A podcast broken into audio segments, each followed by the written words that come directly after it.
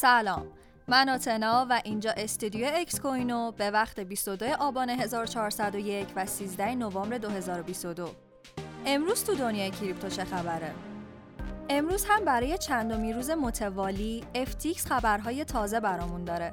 به گفته یکی از افراد نزدیک با مسئله تنها یک روز بعد از اینکه FTX درخواستش رو در مورد استفاده از فصل 11 قانون ورشکستگی اعلام کرد SPF مجبور شد با پلیس باهاماس مصاحبه کنه. از طرفی تحلیلگران میگن چیزی حدود 662 میلیون دلار توکن به شکل مرموزی توسط صرافی های بین المللی و آمریکایی FTX جابجا شده.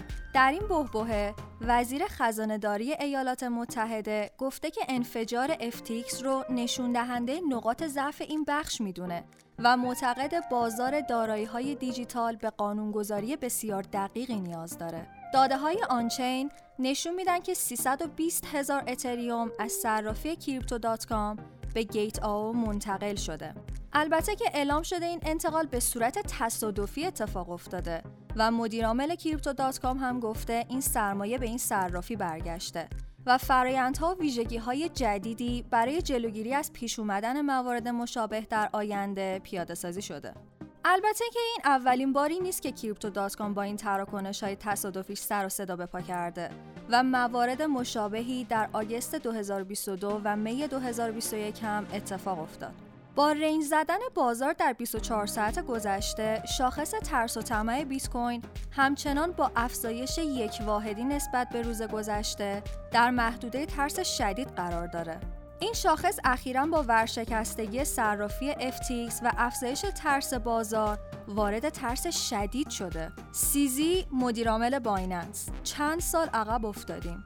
با سقوط یک شبه یکی از بزرگترین کسب و کارهای رمزنگاری سیزی معتقده که این اتفاق برای صنعت ویران کننده بوده و اعتماد مصرف کننده را از بین برده.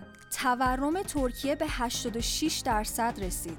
ترکیه در حال حاضر با بدترین بحران هزینه زندگی در دهه های اخیر خودش دست و پنجه نرم می‌کنه. قیمت مواد غذایی در این کشور 99 درصد افزایش داشته و قبوز انرژی هم با 20 درصد افزایش قیمت مواجه شدن. این در حالیه که نیمی از جمعیت این کشور باید با حداقل دستمزد زندگی کنن. ممنون که همراه هم بودین. بدرود.